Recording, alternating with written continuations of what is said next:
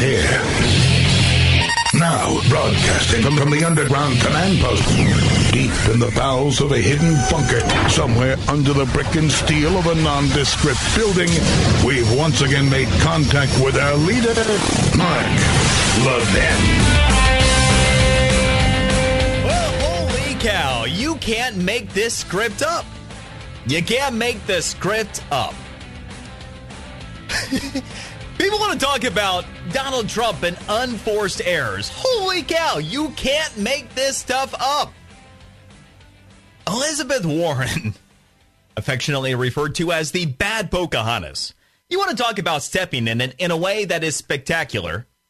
Uh, Donald Trump, at his worst, has not managed to do what Elizabeth Warren has done to herself inside of about 24 hours. Hey, it is your South Florida friend, uh, Brian Mudd. I do a morning show, WJNO in West Palm Beach. I do a mid morning show, WIOD in Miami. And occasionally, I, I think when they are, uh, you know, kind of desperate for some radio people on TV, Fox News will get around to doing something with me. And the, the BBC, I did something with them last week on the midterm elections. And uh, it was great. I actually, it was kind of waiting for the moment, like, you know, I'll give anything legal a try once. And uh, I was waiting for them to, uh, to, to try to get me. And they never did. Actually, it was just a, a good experience. So, uh, BBC World uh, Special on the midterm elections. That was actually a lot of fun. Now, we are three weeks away. Three weeks today, 21 days from the general election. And the entertainment, it's endless. It's absolutely endless. Elizabeth Warren, Pocahontas, the bad one. you, you take a look at her test. CNN uh, headline here Elizabeth Warren releases test with strong evidence of ancestry. Now, in the series of events that unfolded yesterday, you had the Boston Globe that I believe was the first to kind of lose their gourd over the. Oh, there's a test. There's a test. She really is a Native American. And I don't think they actually ended up really looking into the whole thing. They simply said, wow, she said she's got evidence. In fact, the Boston Globe even miscalculated badly only by a factor of about a thousand, how much native blood she may have in her. But they weren't the only ones to run with it. This is CNN. They ran with it too. Here's an excerpt from a story theirs yesterday. Senator Elizabeth Warren has released the results of a DNA analysis showing she has distant Native American ancestry and an apparent attempt to preempt further questions and attacks should she run for president in 2020.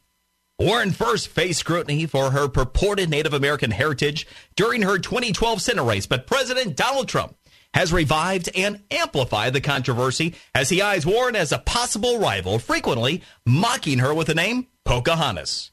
But Warren has now documented uh, and, and obtained documentation to back up her family lore and analysis of her genetic data performed by Carlos Bustamante. Gotta love that name too, right? Bustamante. The name of credibility. A professor of genetics at Stanford and an advisor to Ancestry and 23andMe. In a rollout video about Warren's heritage, the Massachusetts Democrat is seen sitting behind a laptop as she calls Bustamante. Now the president likes to call my mom a liar. Warren asks him. What do the facts say? A Bustamante responds, the facts suggest that you absolutely have a Native American ancestor in your pedigree. Isn't that the way that humans talk to one another, by the way? Pedigree? Isn't that when we're usually like talking about a breed of an animal? Not necessarily. just, I have never, in, in the, the context of this conversation, whether it's in my family or with somebody else and talking about their ancestry, now your, your pedigree. Tell me about your, your pedigree. So anyway, Bustamante talks of her pedigree. Warren is shown nodding. Bustamante's full report now posted on Warren's website, along with other supporting documents and interviews detailing her background. According to the report, oh, this is just kind of a minor detail here. The majority of Warren's identifiable ancestry is European. Oh, However, the report adds, however, the analysis also identified five genetic segments as Native American in origin at high confidence. Bustamante's analysis places Warren's Native American ancestor between 6 and 10 generations ago, with a report estimating eight generations. Uh, okay. so let's take a look at something here. This is where the Boston Globe and their their math really got off track. By the way, really got off track trying to figure out uh, the the six to ten generations. Okay, so if maybe there was a little bit of a Native American thing going on, eh, let's say eight generations ago, what would that equal here? And the answer Elizabeth Warren, as it turns out, is more lily white than whitey white folk like perhaps you and me. That is what the experts have actually been able to find after they dug into the report on our website. Whoops. Now, all throughout the course of the day, I have heard from my, my friends, the Libs, here in, in South Florida, as I've been talking about this, and the noise continues to be loud out there on social media. And it is fascinating the dearth of knowledge on this particular subject that seemingly the average leftist, wannabe socialist, actually has about Elizabeth Warren. Commonly received the question, well, why is it? Why is it that this is even an issue? Well, the first thing happens to be she just made it one again, didn't she? I mean, this was her deal. Nobody told her to go out there and get. Oh, actually, President Trump did. President Trump did. In fact, uh, do you have cut three ready? They're going to cover Pocahontas, who was. Think of it. Think of it. She of the great tribal heritage. What tribe is it? Uh, let me think about that one. Meantime, she's based her life on being a minority.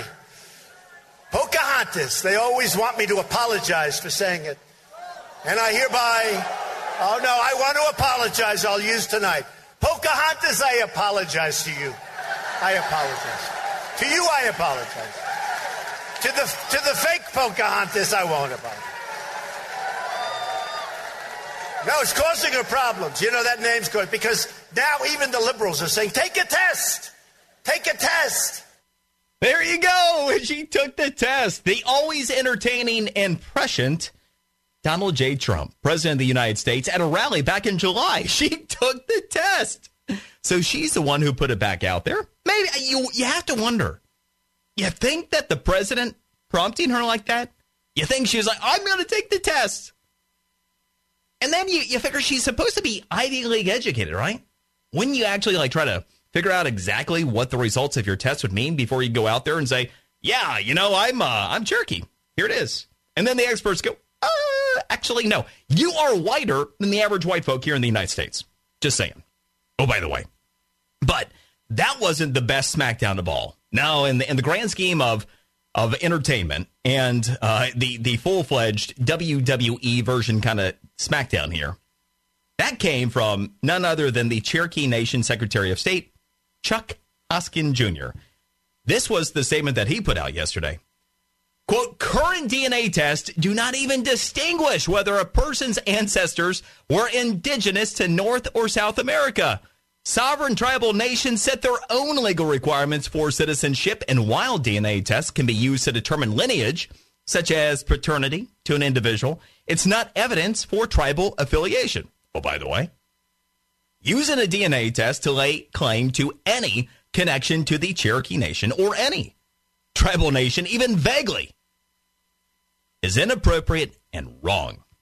It makes a mockery out of DNA tests and its legitimate uses while also dishonoring legitimate tribal governments and their citizens, whose ancestors are well documented and whose heritage is proven.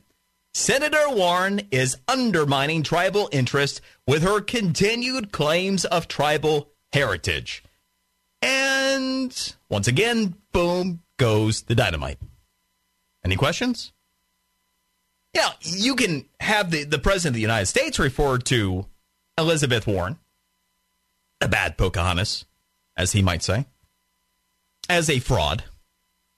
But really, all you have to do is listen to the Secretary of the Cherokee Nation that she claims to be a part of, who calls her a fraud. Oh, by the way, I mean, details, you know, these little things. So, part of the, the liberal argument that I've heard of answer throughout the day is, well, I mean, what difference does it make anyway in Trump's tax returns? Okay, let's talk about the, the tax return thing real quick. So let's say that at worst, you think you got something on Trump, Trump's tax returns. Here's a person who lies literally about who she is and always has. And the problem is for folks who say, well, I mean, but who did it hurt? Oh, but it wasn't. It wasn't a victimless crime. There had been problems here.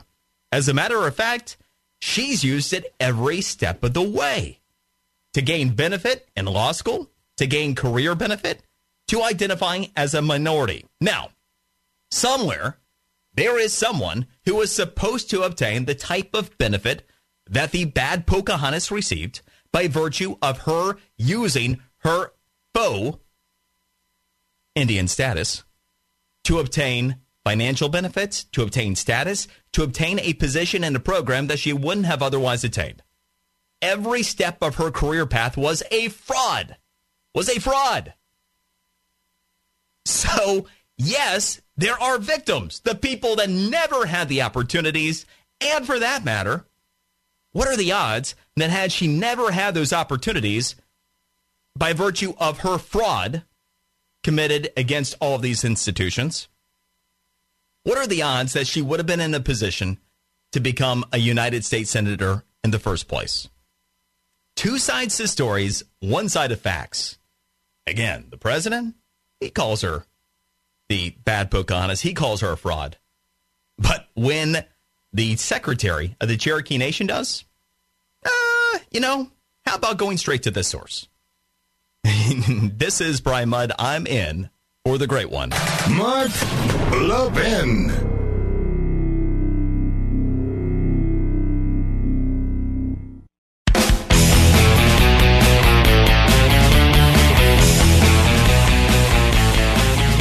consistently misleading the people of Massachusetts and the American people uh, in saying that she had this claim. Now we, we know there's no real conclusive proof that she has a Native American identity.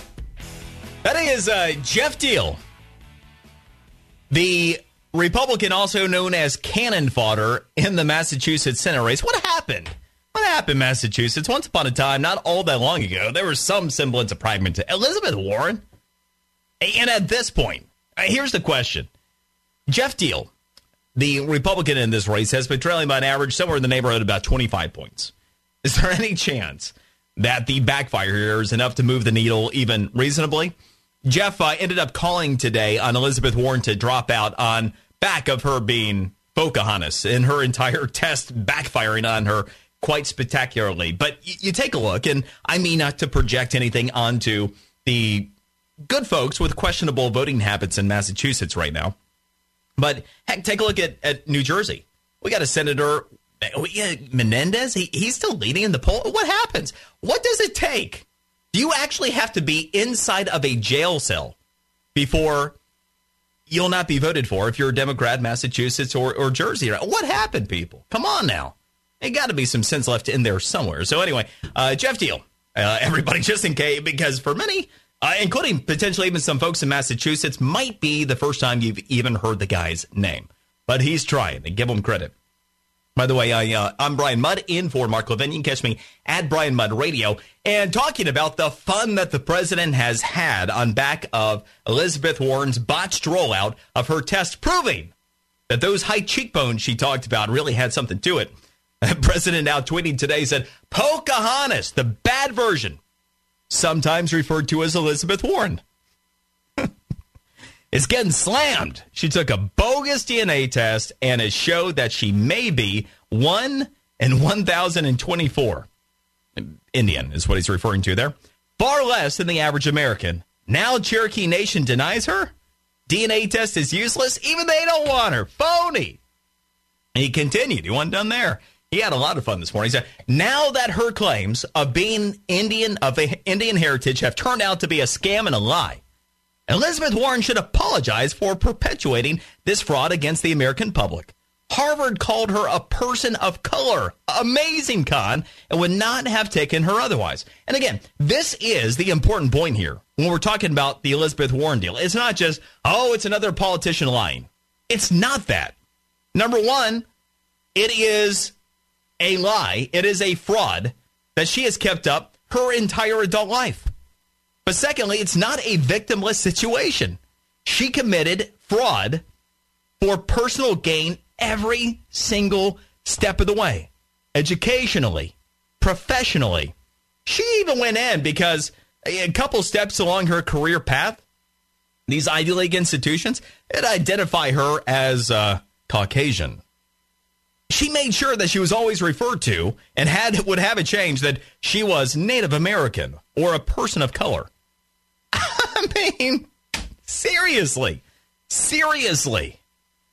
Ah, but and, and the president still wasn't done. He said, "Thank you to the Cherokee Nation for revealing that Elizabeth Warren, sometimes referred to as Pocahontas, you can just see him and, and hear him saying that too, can you?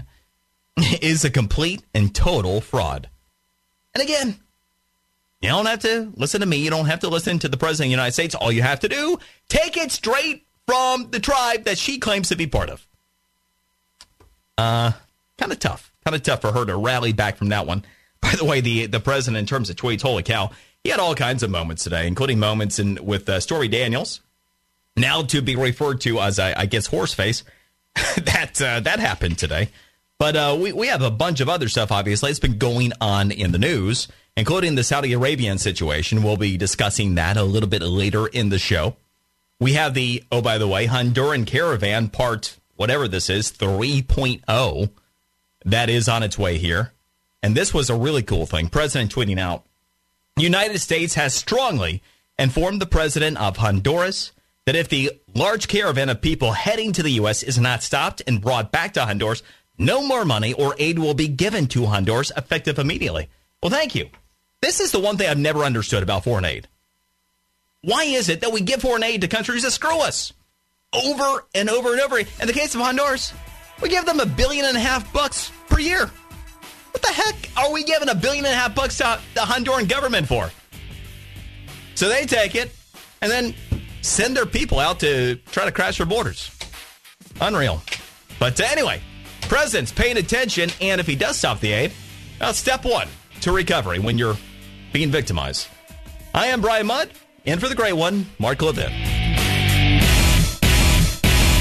If you have a moment, I want you all to go to brickhouselevin.com. Just go there and click on the Buy Now button so you can read the reviews. Over 1,200 five star reviews, I might add, but this one caught my attention from Steve in Denver. I'm upset with Mark because he's got me hooked on Field of Greens. What a great product. Thank you, Brickhouse, for your amazing product and great customer service. I'm a monthly subscriber and I won't live without it. And you're welcome, Steve, and subscribing is smart. You save money that way. Field of Greens is is made with real USDA organic fruits and vegetables and helps boost your immunity using antioxidants, prebiotics, and probiotics. Plus, they offer a 100% satisfaction guarantee or your money back. Go to brickhouselevin.com or call 833 ring BHN. Get 15% off your first order with promo code Levin. That's brickhouselevin.com or call 833 ring BHN promo code Levin. Mark Levin, an unapologetic patriot and unapologetic constitutionalist. You can reach him at 877 381 3811. Medicare for all is a total lie. The Democrats are pushing a total takeover of health care, and I will tell you, it will be the worst thing that's ever happened to you and your family. Pelosi and Schumer and Bernie, they're all pushing to get this done. You'll have to double and even triple your taxes, and that won't be enough to pay for it. It's going to be a disaster for our country. It'll turn our country into a Venezuela, but that won't actually happen because I will never let it happen. That's something else that's just kind of great about Donald Trump being president of the United States. You never got stuff like that from Bush. You wouldn't get that from anybody else. Just the straight truth right there, and boom. That was President Trump putting out a video about the fraud that is Medicare for all. In fact, when I was last with you, Friday night, we were talking about the fraud that is Medicare for all. It's not just Pocahontas that's a fraud. Medicare for all, which he is also pushing for, is a fraud. Bernie, it's a fraud. Andrew Gillum, running for governor in Florida, on a platform of attempting to impeach the president and Medicare for all. It's a fraud. And if you happen to miss that conversation Friday, here's the Reader's Digest version. Right now, you got 15% of the U.S. population on Medicare. 15%. All right? You think about how many people pay into it. You working? Okay, you're paying into it. Now, 15% uh, on it. Everybody working, paying into it. And we are set for insolvency in eight years. Eight years. 2026. And by the way, it's not me talking. It's not uh, some kind of kooky right wing math from from some that comes from the trustee, the trustee of Medicare. You see, after the uh, not so affordable Care Act was passed, and you have the Democrats that diverted Medicare money, we went from seeing uh, Medicare begin insolvency in the 2030s to well, 2026. So we're just eight years away from Medicare saying, uh, yeah, you know what? 9% of the benefits year one are going to go away, and it gets worse from there. Now, you have the president of the United States that's not uh, afraid to say it's a fraud. So, for all the people that go, yeah, you know, I was uh, just over there smoking some dope, and Elizabeth Warren's making a lot of sense right now. For that person, A, make sure they don't vote if you can help it, because we should not have a. Yeah, everybody else. Uh, I, am going to get off on a tangent real quick since I, I went there. You, you got all the PSAs. This time of year and, and these cycles always drive me crazy. You you have the the vote or die type of PSAs that are out there. Everybody should vote. I vote. You vote. We vote. Bull crap. Every election has consequences. From local elections, especially local elections, all the way through, obviously, to El Presidente. The last thing I want, the dope smoking uninformed people making decisions. That's how we got in this mess. So anyway, friends don't let friends that smoke crap and go, you know, Elizabeth Warren's making a lot of sense. They don't they don't encourage them to register to vote, is all I'm saying. I I want as few ignorant people voting as possible. And that's my public service announcement. And I'm not afraid to say it. I mean, oh, just eh, sometimes because you know, one thing that you got to be very careful about in radio, even if there are advertisements that you don't endorse, you, you can't come out of them and say, man, that message you just heard, I'm telling you, these voter things that are out there, bull stinking crap. Now, if you're listening to this show, yeah, good chance I want you registered to vote and voting on election day. But uh, now, for, for you hear it on like the you know the, the station that's uh, playing uh, Taylor Swift right now. Now, probably don't want that person voting. She's going, wow, that Taylor Swift's making a lot of political sense right now. Oh, by the way, I'm going to tackle that coming up in the third hour of the show today. funny thing about how ignorant Taylor Swift actually is about Tennessee politics and how fake her Tennessee values are. In fact, you might say that Taylor Swift's Tennessee values are about as fake as, I don't know, Elizabeth Warren's Native American roots. But I digress because I was telling you about the Medicare for All fraud again. 15% of people on it, everybody working paying into it. What do you think happens if we put 100% of people on it? How's that work? since this thing already doesn't work in 2026, uh, any questions? I mean, that's just kind of stuck on stupid if you travel down that rabbit hole. And I don't, I've never smoked anything, so I wouldn't know. But I'm guessing there's not enough dope in the world to have that math make sense. So, anyway, uh, let's go to uh, Joshua in DC, the great WMAL. Go. Hey, how you doing? Uh, All good. First time caller, long time listener. I'm 22. I'm a biology student. I know a little bit about genetics. Um, as you said, you know, if it's 10 generations, you know, it's in a 1,024th uh, bit of Native American. If we're conservative, she's like one 256th Native American. I mean, I'm probably 1,024th of like every race that there is. And like the the thing that really frustrates me as a as a young as a young thinking person is why can't uh, these politicians make their careers based on their own merit, on their own talent, on their own wisdom, or their connection with the people and how to solve issues and stuff? It's it's pretty annoying. God bless you. That this is the first time you've gotten through. I mean, amen, brother. this is one of my my all time favorite calls. Quite honestly, uh, in, in 21 years of doing radio, This is a moment that makes my heart sing. You are 22, you're in science, and you're in Washington, D.C., and you're making political sense. How did that happen? And, and do you have any friends? I do have plenty of friends. Uh, where there's a small revolution, uh, but uh, um, I have to give a lot of credit to my parents who really uh, invested a lot in me. And uh, just to frustrate you even more, uh, the word pedigree is actually like a technical term that we use in genetics, and it's because these people don't really see the difference between animals and people. He thinks the Nice. same thing, so so we use pedigree for people and animals. Not cool. Reminds me of uh, what's that song? You and me, baby, ain't nothing but mammal. Anyway, uh, that amazing, Josh. I mean, really, uh, long live you and spread your wisdom to as many people as possible. Lord knows we could use it there. Uh, great call, great call. All right, let's go to uh, Peter in Illinois. All right, Peter. I, uh, I, I it's a tough act to follow, so you, you've got to up your game. That was a, a pretty uh, impressive call there. Well, when you were talking about the uh, brain dead voters in Massachusetts, you have to remember that these are the same people who, after Teddy Kennedy left a woman to drown in the bottom of Chappaquiddick, reelected him six times back to the United States Senate. you raise a very important and interesting point.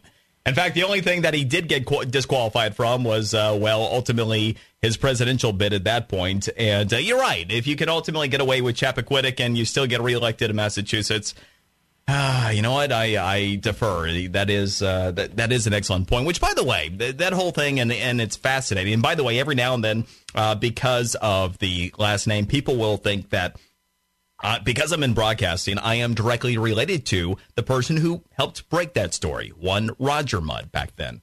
And I am not. I am not. Uh, somewhere in the very uh, outer lines of our uh, genetics, of our pedigree, you might say, there would be uh, some overlap. But actually, I am uh, more aligned with infamy. There, there is one infamous member of the, the family that I am directly related to, and that would be Dr. Samuel Mudd who may be familiar, was uh, one of the uh, co-conspirators in the assassination of Lincoln. He was the doctor actually fixed Booth's leg and ended up having a whole kind of interesting deal where he went to the Dry Tortugas, and yeah, that's a story for a different day. But anyway, that is my relation, not Roger Mudd, who broke Chappaquiddick. Which, by the way, it's kind of interesting. A lot of people thought after that, oh, Roger must be the, this Republican guy. Now, best I know to this day, he's still a Democrat. It's just that he was doing his job. Imagine that. Back then, you actually had some people in the news business that did their job. And kind of like, you know, you, you had Kennedy that was running against uh, Carter there. You know, Captain Peanut. Good old friend Jimmy Carter. That was my nickname for him uh, in, in Georgia, by the way. I'm from suburban Atlanta. So a nickname was always Captain Peanut. In fact, one of my uh, favorite parodies from many years ago was I remember the Mounds and Almond Joy commercials. You know, sometimes you feel like a nut. I, I kind of had some parodies like that. You know, sometimes you feel like a nut, sometimes you are one. You know, and hey, plenty of, of Jimmy Carter isms that you could throw in there. So anyway, just uh, as an aside, but yes, uh, that cleared the path for Jimmy Carter to uh, to win the nomination again for the Democrats and get his butt whipped by one Ronald Reagan. So that story at least was happily ever after for the country, not so heavily ap- ever after for Massachusetts or for the United States Senate, uh, because to your point, he continued to win time after time after time. All right, uh, so a couple things here. When we are taking like three weeks away from Election Day, there's a lot to keep in perspective. And one of the things that I will frequently point out, if you um, have heard me anywhere along the way, you, you've probably heard me say things like there are two sides to stories. There are one side, two facts.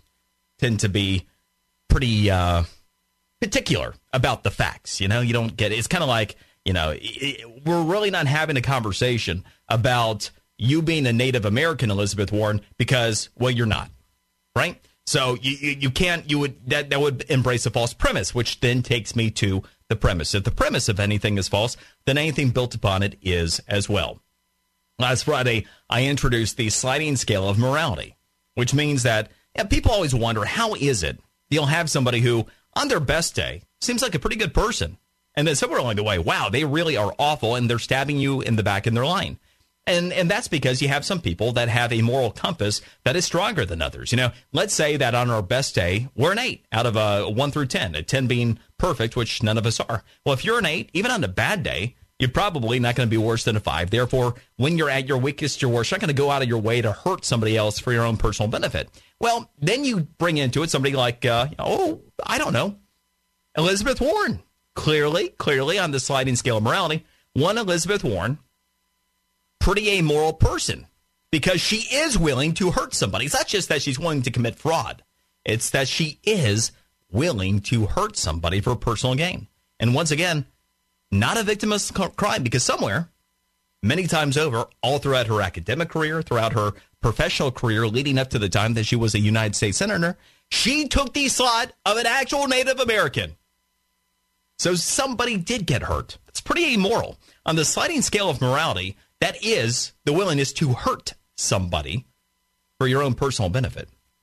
Uh, so, yeah, put it all together two sides of stories, one side of facts, the premise, and the sliding scale of morality. What you ultimately get is that, yes, Elizabeth Warren, sometimes referred to as Pocahontas, is a bad person who is pretty amoral. And again, Two sides to stories, one side of facts. If you want to be the person who defends taking the slot of an actual Native American, and you can justify that, well, bring it on. We'll have that conversation. we can also talk to the Cherokee Nation as well, because they have a few things to say about it. We'll continue the conversation. I'm Brian Mudd, in for the great one. Mark Levin.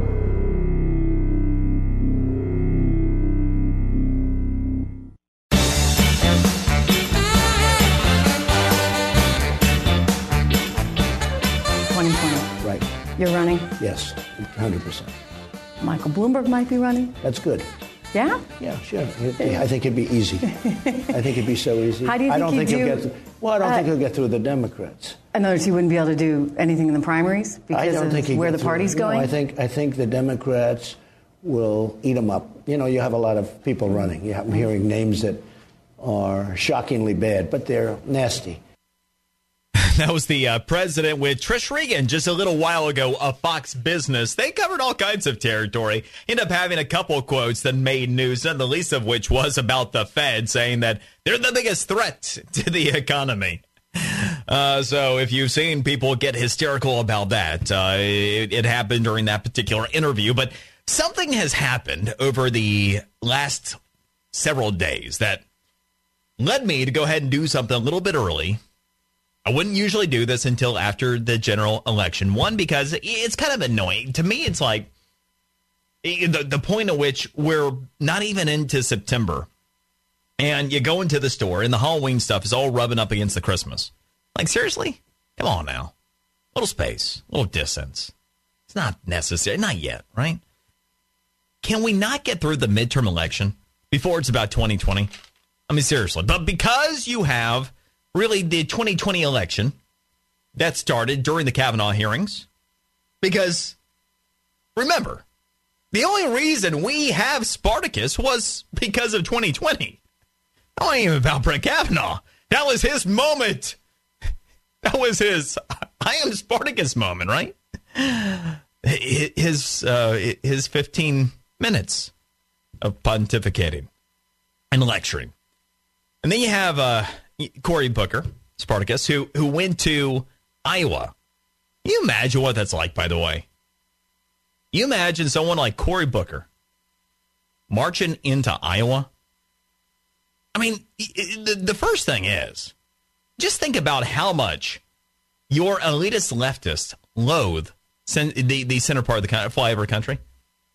You know, 96% of the landmass of the United States of America is red. And you start taking a look at where the majority of that is. So you here you have Spartacus marching into Iowa to test the waters over the weekend. I mean, seriously? Yeah, Kamala Harris holding her nose and ooh, leaving California to go to the South. She went to South Carolina. Ah, imagine how painful that is for her. And of course, why do we have the the test the Native American ancestry test by one referred to occasionally as Elizabeth Warren, but really the bad Pocahontas. Well, it's ultimately because she's also running right now for 2020. Now, she might have just taken herself out of it. We, we shall see. Although, who knows? And in Democratic ranks, this might be a rallying call. But because all this is going on, and you even have the president of the United States being asked about 2020 on a near daily basis, I feel the need to tell you this. President Donald Trump will likely be reelected. There you go. Done. Back to you. Trump, odds are he's reelected. Now, before you just sit there and go, well, that sounds pretty baseless. No, it's not even anything to do with the economy. It's not anything to do with all the record improvements that we've been seeing. Here's the first reason why the odds are in his favor. He's an incumbent president running for reelection. So let's start there. 65% of presidents who run for reelection win. And in order not to win, you have to be as lame as Captain Peanut, the aforementioned Jimmy Carter, or you have to do something like read my lips no new taxes, and then raise taxes. And then you get yourself a Ross Perot, and it splits the vote.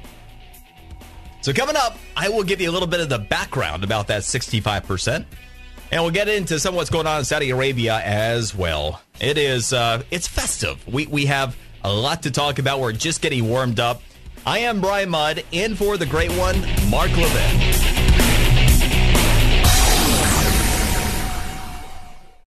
You wake up in the morning feeling sluggish and have to drag yourself through your day? Do you feel bloated, tired, and out of shape? Eating healthy is a habit, but most of us don't really know exactly what we should be eating, right? How much we should be eating, and how to properly prepare it. This is why I drink Field of Greens every morning before I start my day. Just one scoop of Field of Greens has a full serving of real, USDA certified organic fruits and vegetables. Helps boost your immunity using antioxidants, prebiotics, and probiotics. Now, this is real food, not some fake supplement lab powder. Just read the nutrition facts panel on the side. Go to brickhouselevin.com and get 15% off your first order with the offer code LEVIN. Now, you know you're not going to start cooking fresh fruits and vegetables, so let's not pretend. Just get one full cup of fruits and one full cup of vegetables every day with Field of Greens. Go to brickhouselevin.com, brickhouse, L-E-V-I-N.com, offer code LEVIN.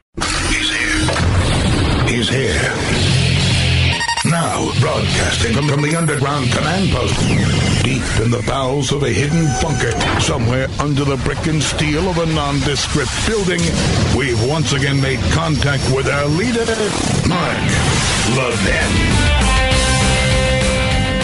Did mention uh, some of these these deals. Uh, there's some arms deals at stake right now uh, in Saudi Yeah. Arabia. They're they're having a big big. Right. It's called the Davos of the Desert conference, Right.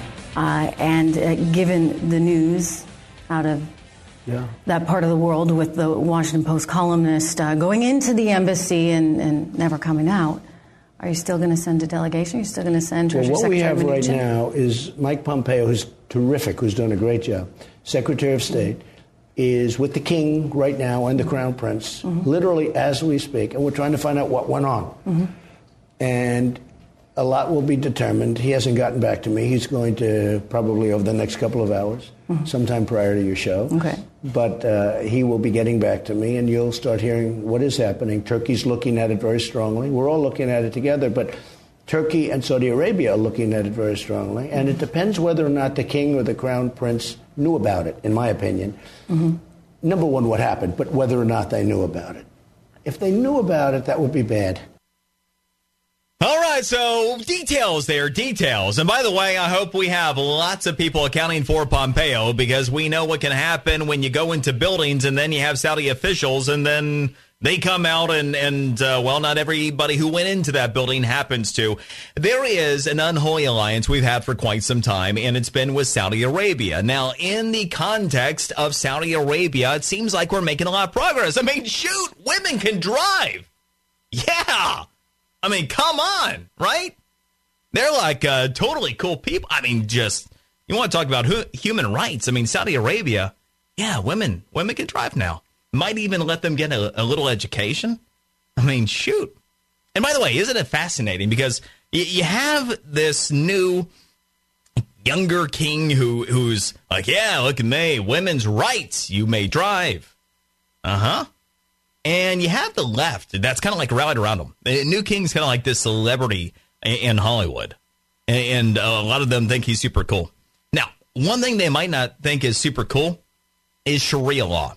Now, little detail about Sharia law. It's evil. And I'm going to give you a little background here in uh, just a minute about some of what still goes on with Saudi Arabia and a lot of the other Middle Eastern governments. By the way, I am Brian Mudd. I am your South Florida friend.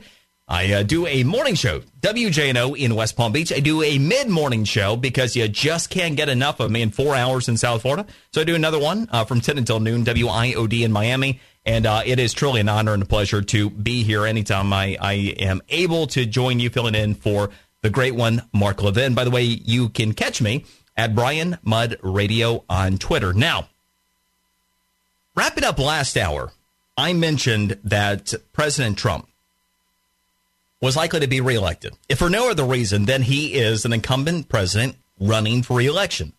Historically, 65%, so nearly two thirds of all incumbent presidents who run will win. Ultimately, what we have is a presidential election. It's about the incumbent president. So, frankly, it really doesn't matter first and foremost whether it's Spartacus or Pocahontas or whatever. It matters who and what Donald Trump is, represents, and what he's accomplished. And you really have to screw up. You really have to screw up in order to be an incumbent president and lose if you're running for reelection. I'm going to come back around to this Saudi Arabian thing here in a minute. So, when you put this in context, you think about why. Because for folks on the left, they're just beside themselves. They can't figure out how in the world. I mean, on inauguration day, I had to listen to pinheads around here. That was oh he, he's he's out after that. I mean, well, first it's going to be impeached, but he he would never be reelected. I mean, people already see the mistake they made. Like you you really just do not get it. The first thing is when you're putting that in context, you have to take a look at what it would take for someone who voted for that president not to vote for them again. I mean, yes, you can have new voters that come about over the course of four years. And if all of those new voters leaned heavily in one direction, maybe, just maybe, you could move the needle. And by the way, I keep track of that. And I'm going to give you a little piece of uh, a story I'm actually working on for my local shows here tomorrow. Just wrapped up the research on this a little while ago, checking in on the state's voter registration info. If you're interested to know how Florida has gone over the past couple of years since the 2016 presidential election, well, yes, uh, Florida did break for Donald Trump. Beyond that, at since the 2016 presidential election through today, there are 30,000 fewer Democrats registered to vote. Yeah, 30,000 fewer registered Democrats in Florida over the past two years. We have 51,000 additional Republicans registered to vote. Oh, by the way, probably not going to make the news anywhere, even stateside. And uh, we do have quite a few independents that have registered to vote, over 100,000 there. My point being, even to the extent that we've seen people from a point of partisanship register to vote, it's not like they're all Democrats, even though you would think that every young person, you hear all the time, oh, the young people are going out registering to vote, and then they're all Democrats. Well, we heard from Joshua 22 years old, Washington, D.C., in biology last hour, who's a thoughtful conservative. So if that can happen in D.C., well, it can happen other places too. And so don't be surprised. That's part of the story. But beyond it, you got to think about what's happened here. And there is a lot, a lot to feel good about. First, you, you take a look at the economy we have the best economy in a generation. I never faulted millennials for buying into the hope and change bull crap. They didn't know better. They went through school hearing from a bunch of people who didn't get in the education establishment. They get out there and go, yeah, this really does suck. They hear Obama and they go, well, I guess he's right. Until they actually are given an opportunity to see what the U.S. economy is capable of. And then you got some eyes that are open. Best economy in a generation. But we have two Supreme Court justices, tax reform, the end of the Affordable Care Act mandate, lowest unemployment rate in 49 years, and by the way, record low unemployment for all demographics except Asian and white men. Yeah, remember how it's all about the white men? White men and Asian men. The only only demos out there that are not at record low unemployment right now. Oh, by the way.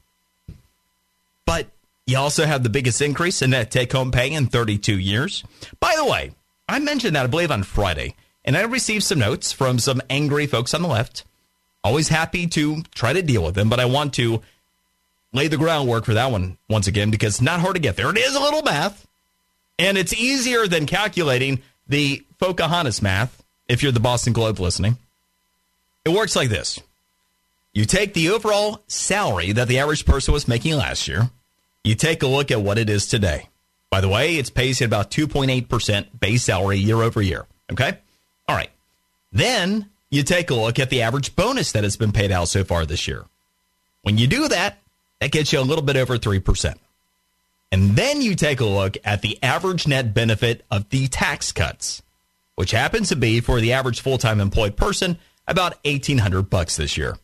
You put all that together and boom, you get 6.7% ain't complicated. Two sides to stories, one side to facts. It's real. And by the way, in the event that you're the angry leftist that goes, yeah, but I, I haven't seen any benefit from the tax cut. Well, that's because you nor your employer probably did anything about it, which, by the way, approximately 30 million people who are in that situation where employers didn't make adjustments, you didn't make adjustments. So if you're not seeing it, it'll be reconciled when you file your taxes. And congratulations, you'll have likely given the government an interest free loan. But it's still there because well over 90% of people do benefit from the new tax law. But that's all the cool stuff, right? I mean, all that progress that I just cited. You have to ask yourself, well, if you voted for Donald Trump, why would you vote against that in two years?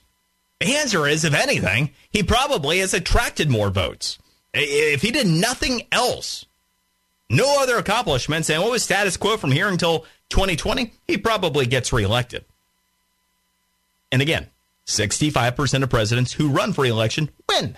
So if he were less successful than he is, he would still likely be reelected in 2020. But here's the, the next point, and this is the understated point. I'm going to work on something conceptually before I give you some facts. We'll do that in a little bit. How often were we talking about domestic terrorism? Think about that. How often did we have radicalized domestic homegrown terrorism in the United States prior to Donald Trump becoming president. That was a fairly regular occurrence, wasn't it? Now, you take a look at not having that problem.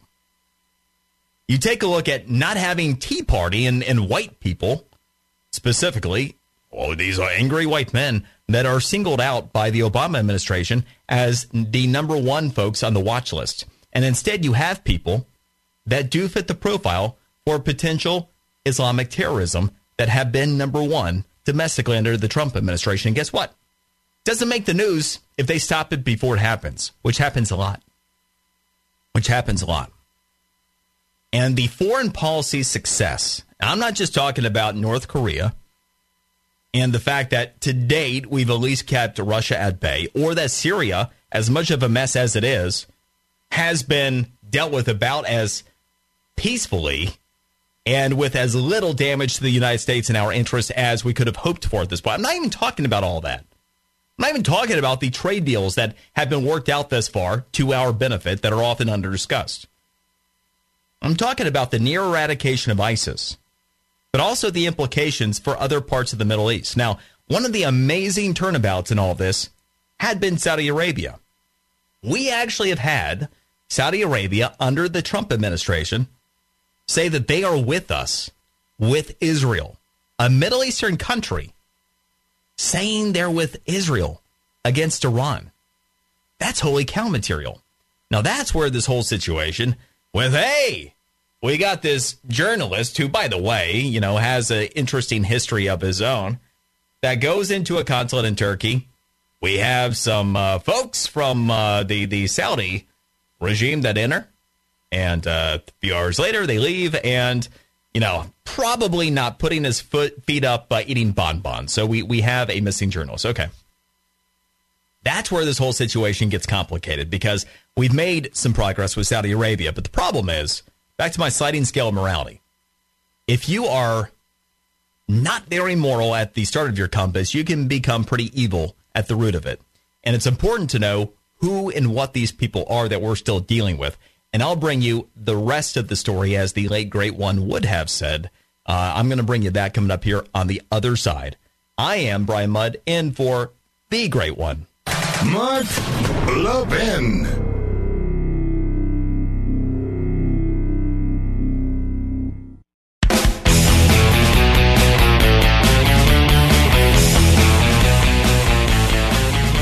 into that building and there's no video of him walking out. So either he's still in there somewhere or he's dead. Um, that's really the only explanation for it. If there was video of him leaving the facility, I think common sense tells you the Saudis would have produced it. Who did it? How they did it? I think we have to assume the worst, and we'll see. Well, there you go. Pretty straightforward. Marco Rubio kind of laying it out. So, uh, where's Waldo? Where's Waldo? You know, our uh, friend formerly known as uh, Jamal Khashoggi. All right. So, as this situation plays out, I laid the groundwork by saying probably the greatest accomplishment of all of the Trump administration is actually the one we think about the least day to day because we're not dealing with the problems. Every day we see the benefit of the economy we got in front of us. But we kind of forget that, yeah, you know what? We did used to have all those domestic radicalized terrorists all the time. We haven't had those problems of late. By the way, I'm not superstitious, so I'm not trying to jinx anybody here, but Guess what? That doesn't mean that they don't happen around the world. I referenced Sharia law. We got some problems here. There was a, a real education that I undertook after we went into Iraq. So I, uh, I went along with the narrative that, hey, you know, uh, yeah, I mean, Afghanistan's the target. Yeah, Osama bin Laden, but hey, we, we know that uh, we know that we got problems there. Saddam Hussein, bad dude. If he goes down, I mean, yeah, that that, that makes sense. And the people, if they could be free, they're going to want to be free, not understanding all of the complications. So once things didn't work out exactly the way that we all hoped and were kind of led to believe that they would, I decided I was going to go straight to the source and read the Quran. Starts out, by the way, and I'll give you the Reader's Digest if you're not familiar starts out kind of like sunshine and lollipops, and by the end, uh, yeah, it's kind of like, uh, hey, if you don't see the world the way we do, uh, you die, and by whatever means necessary. The groundwork, ultimately, the groundwork under Sharia. Now, you have Islam practice, obviously, many different sects, some of which are positive, but Sharia is not. Sharia law in all forms is evil. And by the way, if you want to argue that Sharia law is not evil, uh, again, I, I, guess you can, but then you have to make the case that women are subservient to, to men, that if a woman is raped, for example, she should still be stoned to death because she had sex with the rapist. I mean, just details, you know, that if you're homosexual, that's why I always like about the lefties who like to come out and don't understand Sharia law. For, for you lefties, if you are uh, homosexual, guess what? You get stoned because you're homosexual. Or, you know, these days eh, they they just kind of sometimes they don't get the whole formal stoning thing together. They they just toss you up buildings or whatever. But see, part of the problem in us being somewhat immune from the realities of Islamic terror, we can take for granted the safety that we have day to day that is not present elsewhere in the world. Got a little detail for you that you probably were not aware of. How many Islamic terror attacks do you think have happened that have been documented around the world so far in 2018? Just think about it for a second. Got a number? Okay. Try 1,589. Probably a little bit higher than what you thought. See, just today, for example, in Mali, you had a terror attack. A woman riding her donkey blown up by an Islamic terrorist.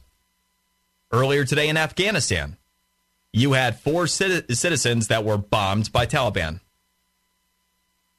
You probably didn't even know that yesterday in France, you had a man attack somebody with a chisel, praising Allah.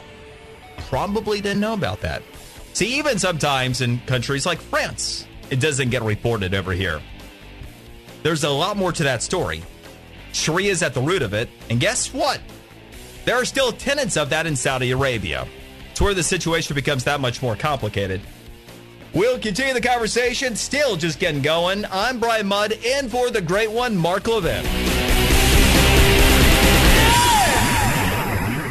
With a daily fake news dump pouring through your TV, mobile phones, and computers, you may have missed some real news like the recent study in the journal Cell Metabolism. Scientists suspected a correlation between growing rates of obesity and processed foods, but what this study discovered was that these foods also appear to lead people to overeat. Here's the bottom line you need fresh fruits and vegetables in your diet, which is why I recommend that you start taking Field of Greens by Brickhouse Nutrition. Just one scoop of Field of Greens has a full serving of real USDA certified organic fruits and vegetables.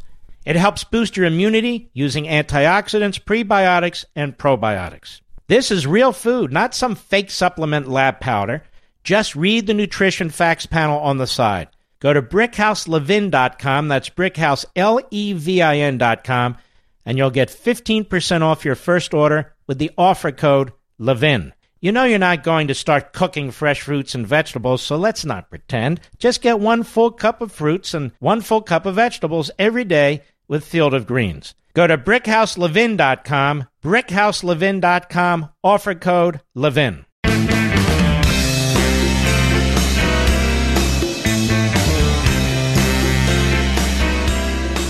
The new American Revolution starts here.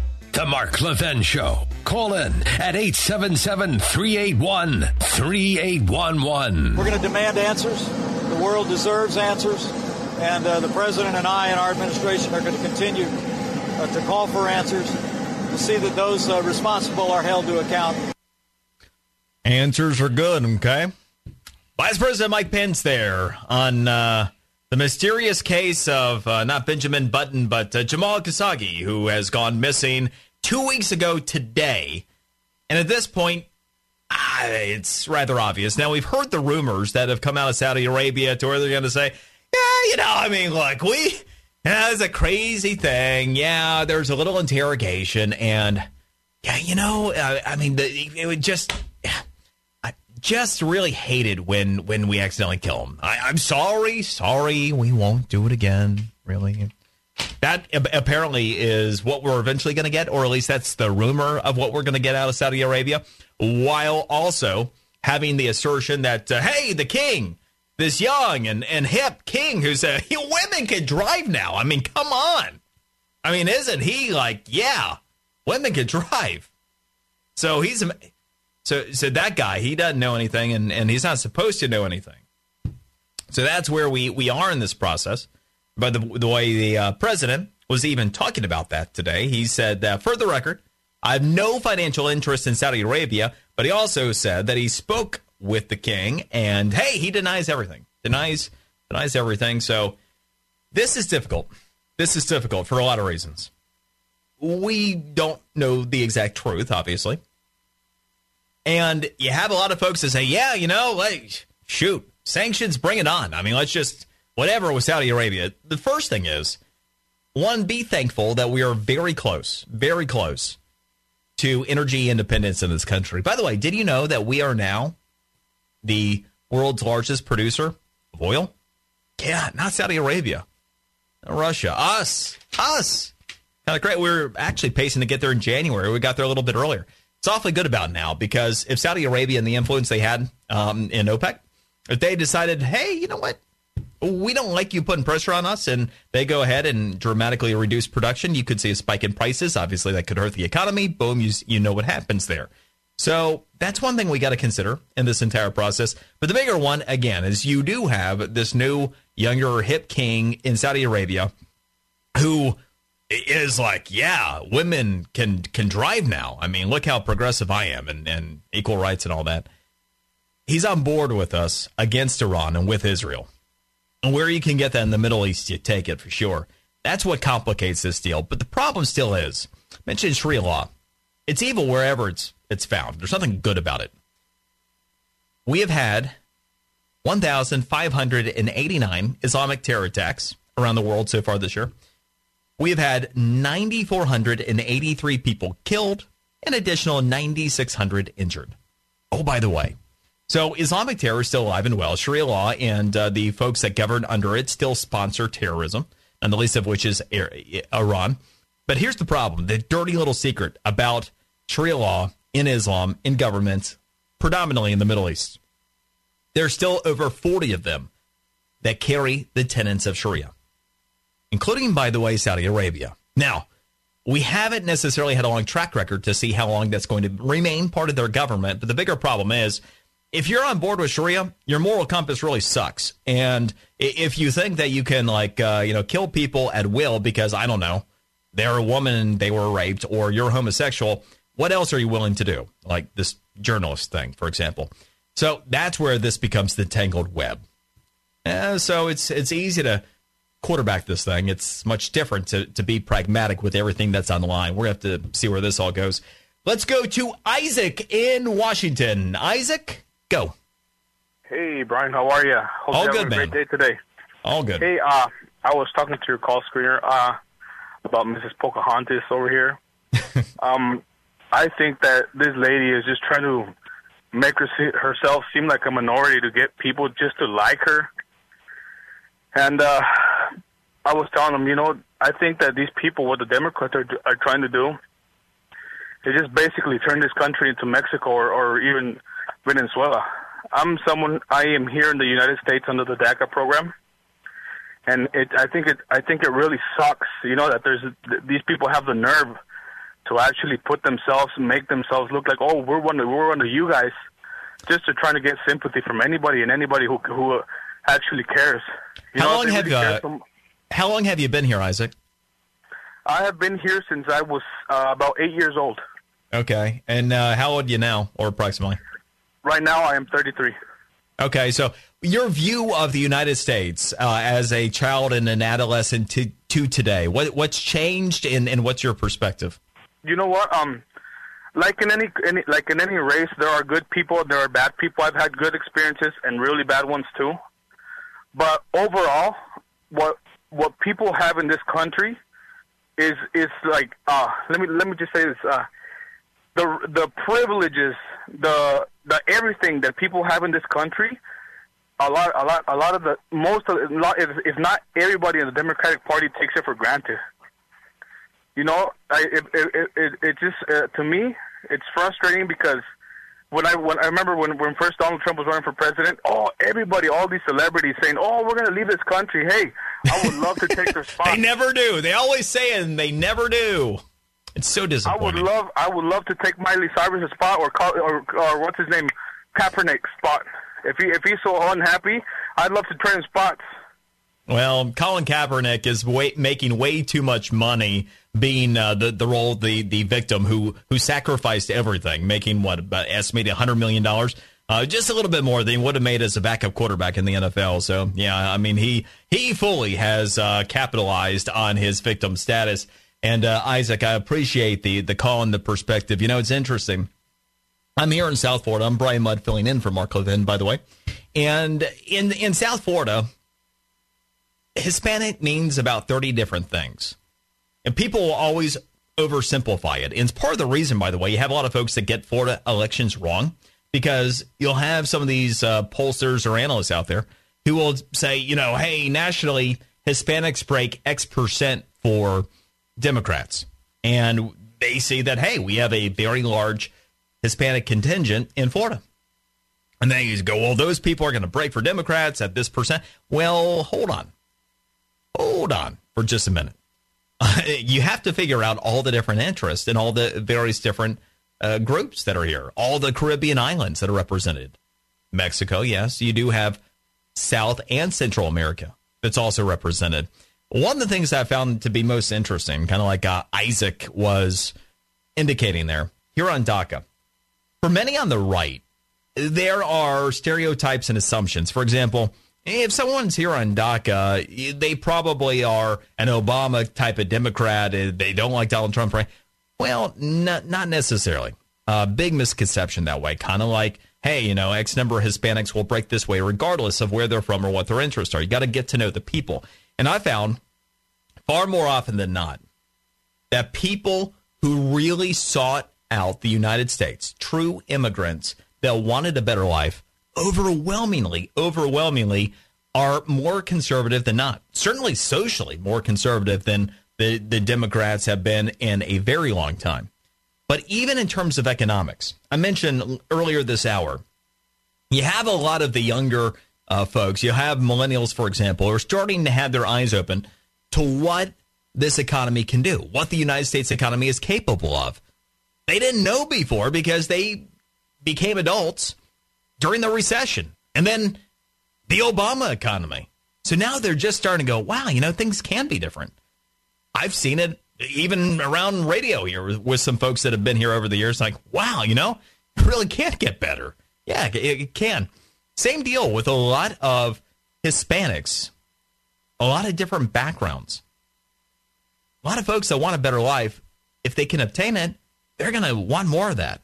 And so, what we've actually been seeing increasingly is a trend towards them. Two of the most watched districts in the country did a uh, BBC special on the midterm elections. They wanted to highlight six different regions of the country and the toss up elections. As the case may be, in South Florida here, we have the two most heavily Democratic districts currently represented by Republicans in the United States House. They're districts 26 and 27 in Florida. In District 26, you had Hillary Clinton win in that district in 2016 by 16 points. But you had Carlos Curbelo, the current representative, who's a Republican, win by five or six points. You go, how does that happen? That wouldn't happen in other parts of the country, right? I mean, there are too many people that just vote the ticket. If you're voting for Hillary Clinton, how could you vote for any Republican congressionally? Again, what I was just mentioning, not as a, conventional as the not so uh, conventional wisdom or, or wise thought would have you think. There's a lot more to the story when you start talking about Hispanics and immigrants that want a better life. In District 27, you have Hillary Clinton having won that district by 20 points. 20 points. And you had the retiring Ileana Ros-Lehtinen win that district by 10. I mean, that's the difference here. And that's why it's important to break beyond some of these stereotypes to really understand some of the dynamics.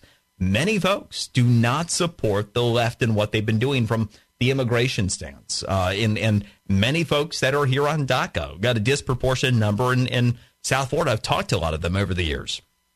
They might surprise you politically.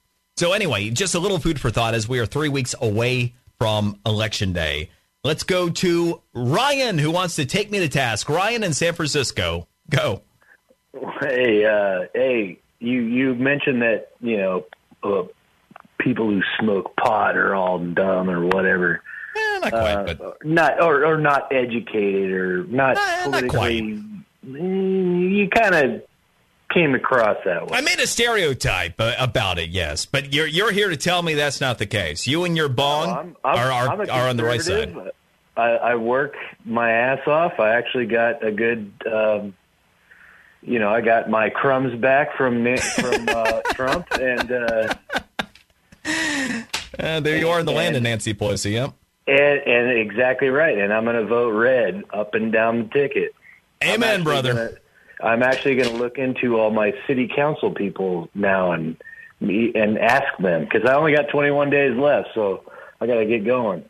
God bless you, brother. And uh, duly noted, duly noted. I did make kind of a, a nasty stereotype about the dope smoking folks and and maybe uh, how they would vote. So I have this is a, a really uh, interesting show we're having here because managed to have a 22 year old biology student last hour from Washington, D.C., which, by the way, 91% of Washington, D.C. votes for Democrats. And, and he is a thoughtful, pragmatic conservative. And now we've got someone who is, uh, you know, in the bong from San Francisco. And he's a conservative. I mean, you know, moving mountains. That is your your Donald Trump Republican Party. It's uh, kind of interesting, kind of cool. All right, I'm Brian Mudd in for the great one. Mark Levin.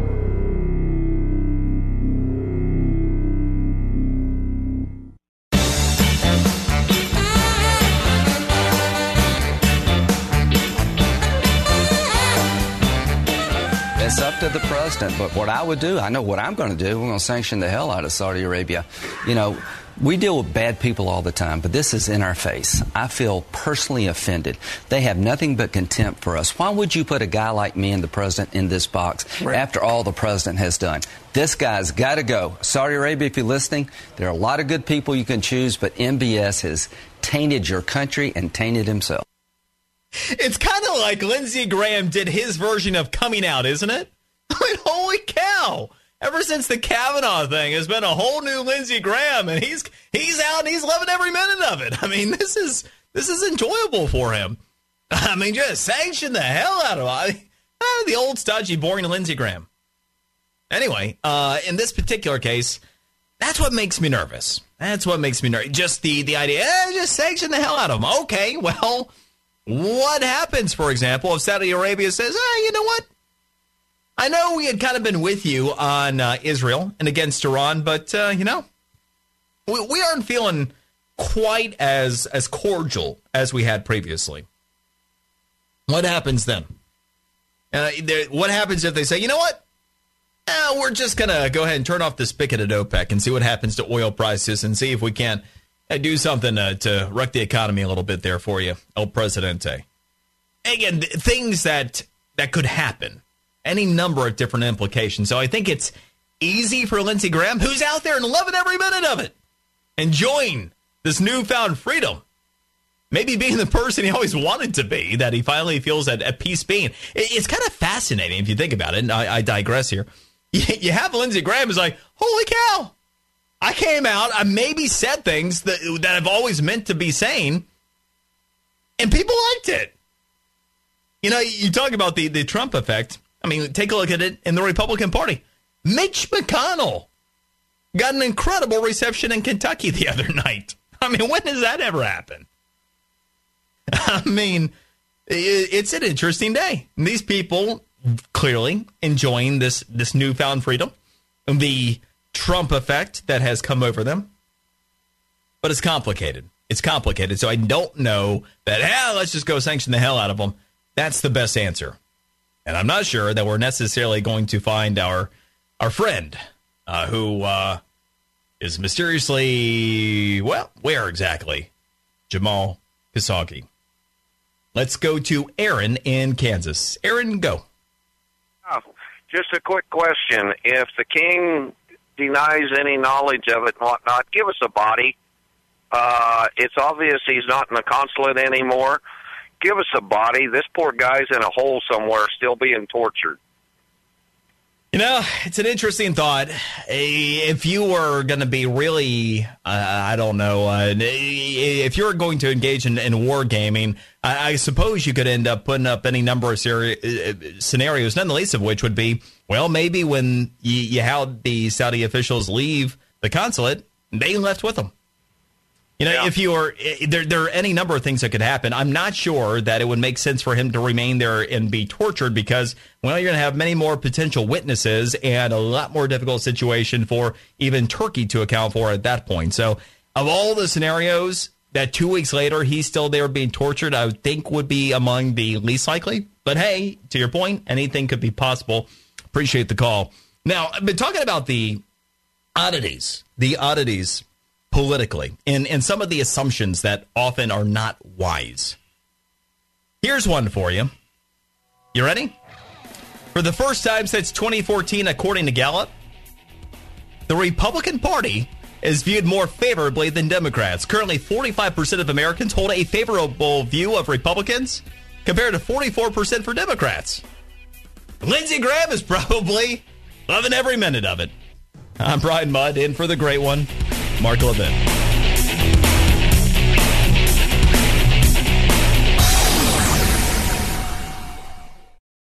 He's here. He's here.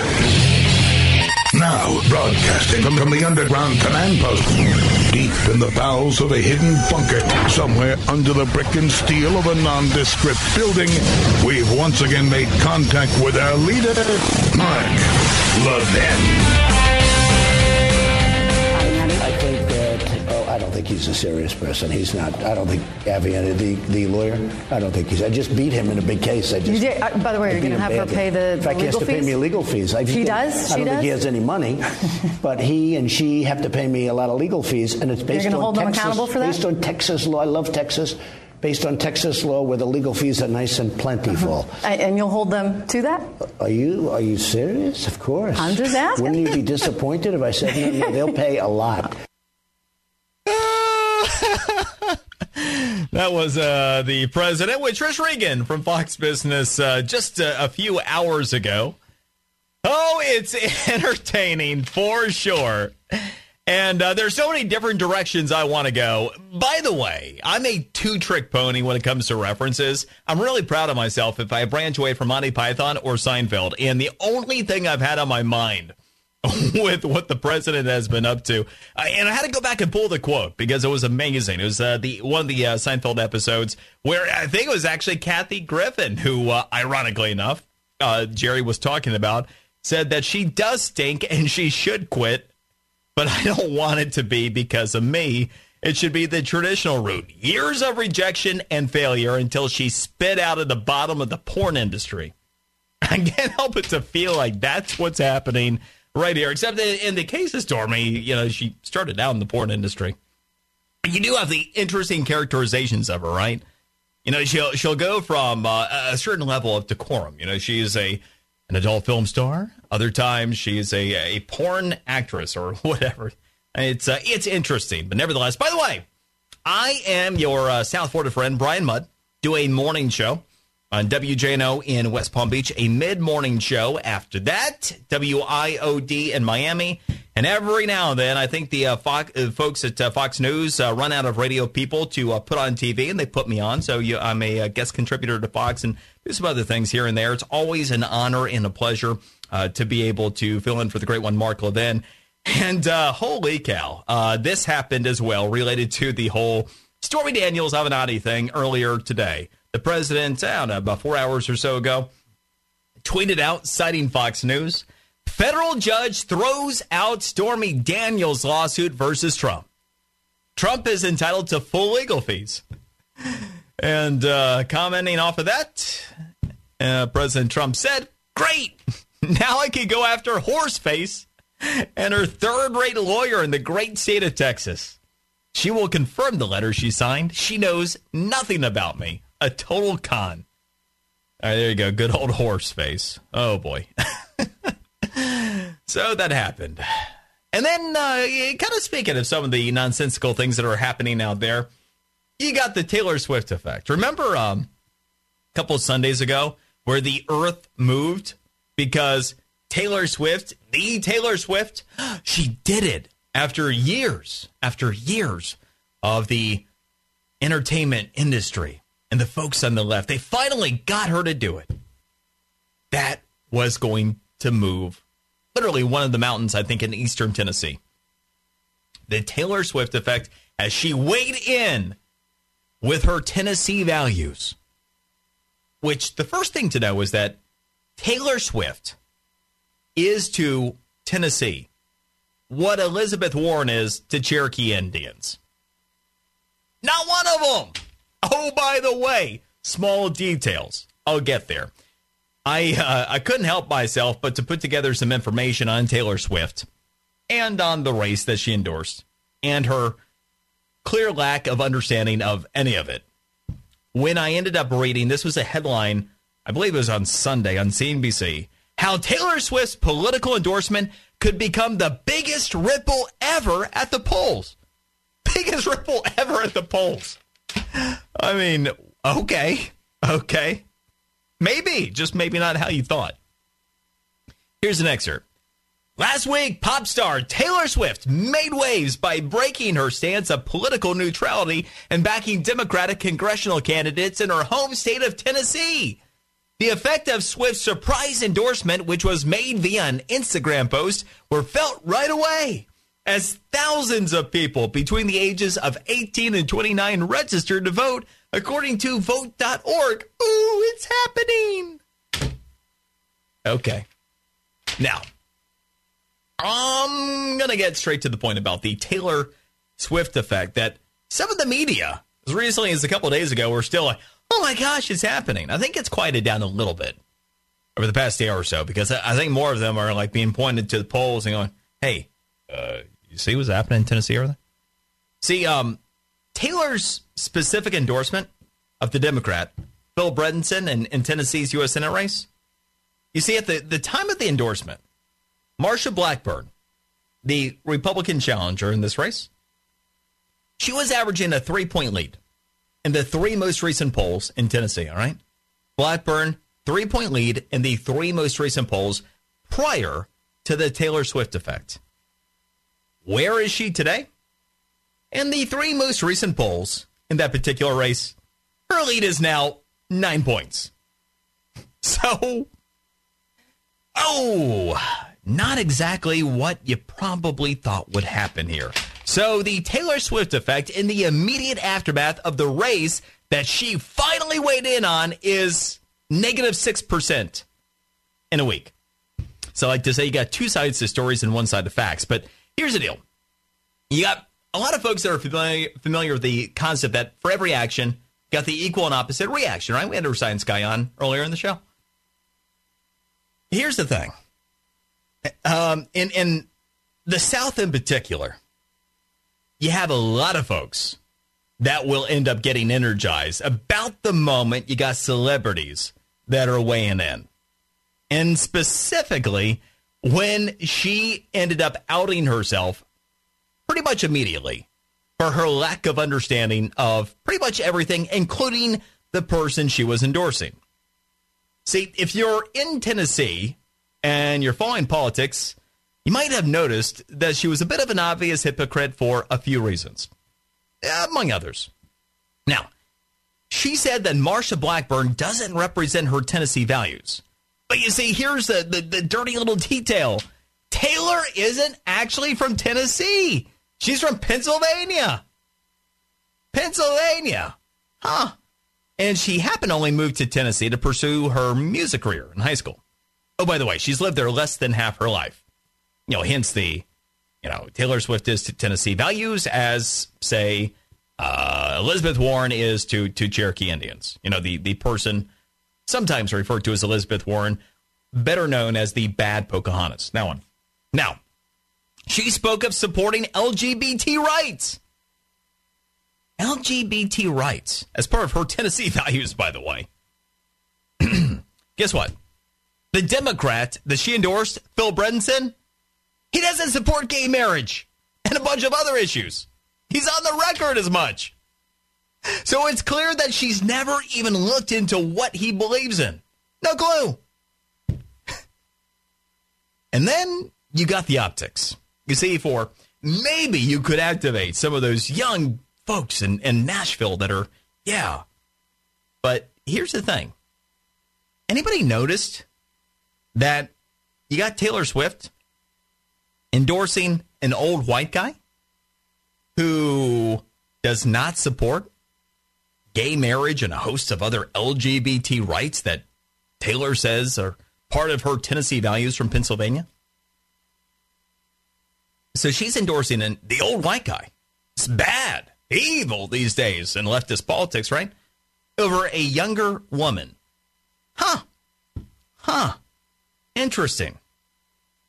I mean, and there's a whole lot more. We, we could continue down that rabbit hole, but it's not necessary. But you see, those in Tennessee, they pretty much get the point too. And you long, you long.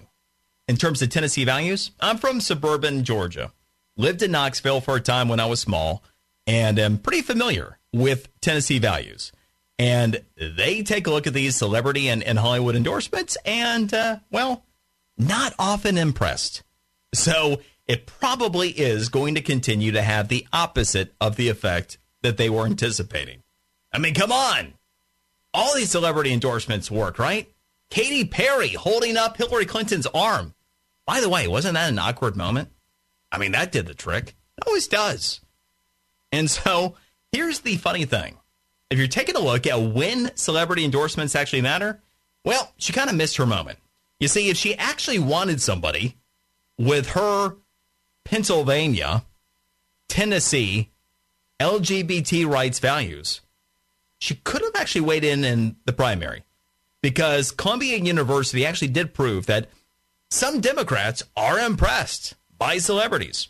For example, Columbia University, they did show pretty empirically that in the 2008 Democratic presidential primary, Oprah Winfrey's endorsement really did encourage an additional million people, largely black, to vote for Barack Obama over Hillary Clinton. So if only Taylor Swift had weighed in with her Pennsylvania LGBT Tennessee values, maybe she wouldn't have ended up with an old white guy who doesn't support gay marriage or the LGBT rights that made her look like she is as clueless as she actually is. And she could have had somebody that, you know, is going to, I don't know, shake it off, do whatever it is that she does these days. But nice try, Taylor. Nice try. And by the way, by the way, as for Tennessee values, part of the reason why you have the Democrat, Bill Bredesen, that is not supportive of those things, 81% of Tennesseans are Christians, 52% of the evangelical variety.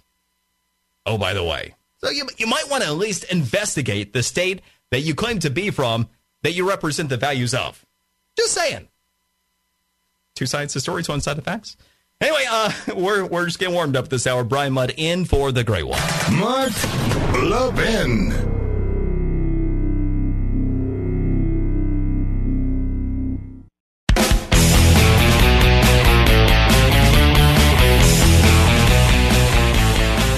Prisoners are tortured.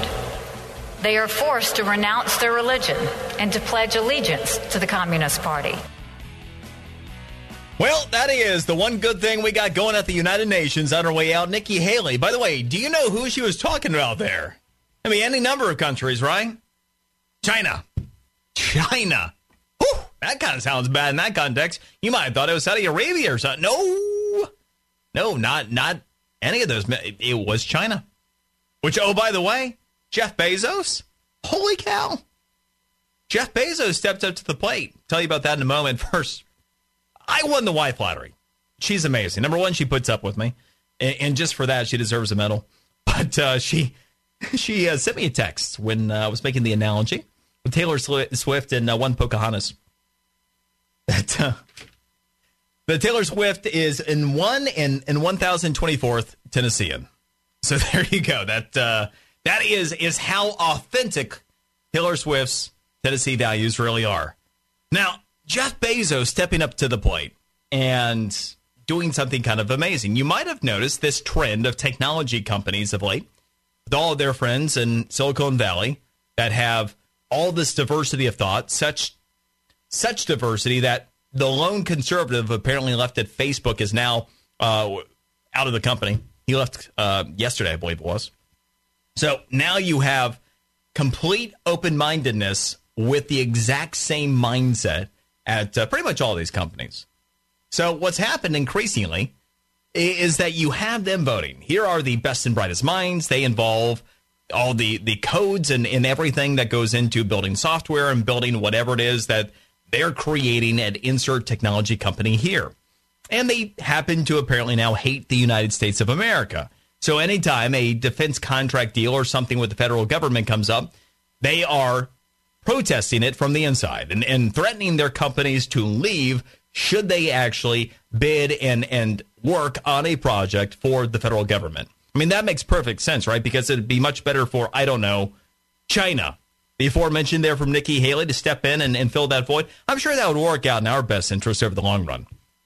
Jeff Bezos, Jeff Bezos stepped up to the plate today and said that we need American companies to be doing those deals. And that will be much worse off if they're not. So, amen. Jeff Bezos finally said what Mark Zuckerberg was not willing to say, or anybody else, anybody else, including even the uh, now late Paul Allen, co-founder of Microsoft. Okay, so staying with the entertainment theme for a moment. Headline here from CNN: Why Matt Damon's hilarious SNL skit couldn't stop the Kavanaugh confirmation. I mean, these people are. You realize that that whole Matt Damon SNL skit was designed. They they actually thought it would stop him from being confirmed. They take themselves that seriously now. That's why Matt Damon apparently took on that role. You, through SNL, are going to stop this. Here is uh, an excerpt. It's hard to imagine a more comprehensive takedown of a political figure than the one Saturday Night Live executed on Brett Kavanaugh in its season premiere last month, at a time when the judge's fate seemed to be hanging in the balance. What? It's hard to imagine a more comprehensive takedown than Matt Damon playing Kavanaugh in SNL? And he's dead freaking serious. Damon added several layers of ridicule to Kavanaugh's angry, aggressive testimony before the Senate, presenting him as a sputtering, sniffing, weeping, beer loving. Oh, the beer. Carrie, I, I love beer, by the way. You love beer? Yeah, beer? By the way, I don't actually love beer. I don't really like beer. I just I, that's me. I'm a wine guy. Insert joke here. Anyway, but uh, a caricature of, of judicial temperament. In light of the sexual assault accusations against him, which he has denied, the sketch included an especially devastating line. Devastating line. I'm not backing down. I don't know the meaning of the word stop. Uh, these guys are serious. That evidently was what they had worked. To, this is the moment. You see what's going to happen here? I don't know the meaning of the word stop. That's going to be the one. You know what that means because, you know, hey, uh huh. And then, a few hours before the dress rehearsal of the show's next episode, Kavanaugh was confirmed as a justice to the Supreme Court. Oh, oh, the horror. SNL can hardly be blamed or mocked for failing to keep Kavanaugh off the court. You're right. This is the world these people live in. This is the world that say, yeah, ten- go talk about your Tennessee values, Taylor Swift. Go get that old white guy who's not supportive of gay marriage. Go talk about your LGBT values. Unreal. Brian Mudd in for the great one, Mark Levin.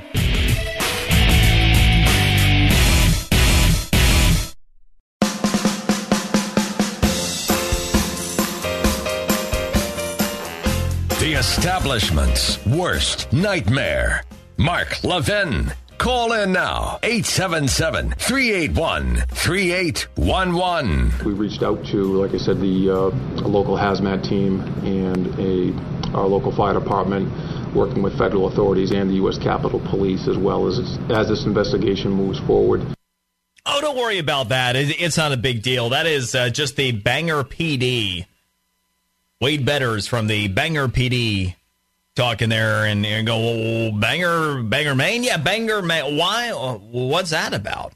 Well, it's just more peace loving liberals there because uh, the Collins family home, actually, her husband ended up taking a, in a threat letter that said it contained ricin at the house, by the way. Just, again, more peace, love, and, and liberalism to where, uh, hey, we, we, you didn't vote the way we wanted to, so now we're going to threaten to kill you and your family. I, you know.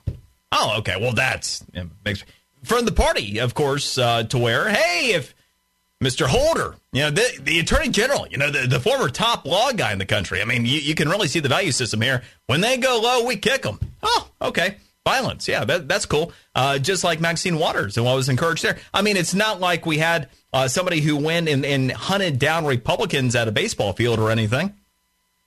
Oh, wait, we. Gee, it's almost, it's almost like it's embedded in many of these uh, Democrats. Huh. Yeah, just the peace and the love, the open mindedness. It's all there for you. It's all there. You can feel the love. Feel the love. Mm. Why wouldn't you want to be part of that, by the way, is all I'm saying. Uh, let's go to Joe in Jersey. Joe, go. Hey, Brian, how are you? All good. Uh, while I was waiting for you, I even thought of something in extension to what I want to talk about with what you were just touching on. But um, this this Taylor Swift thing, could it be even a larger on a larger scale where people are just rejecting uh, the Hollywood talking heads as being anybody of any value or lack of value whatsoever? That's number one.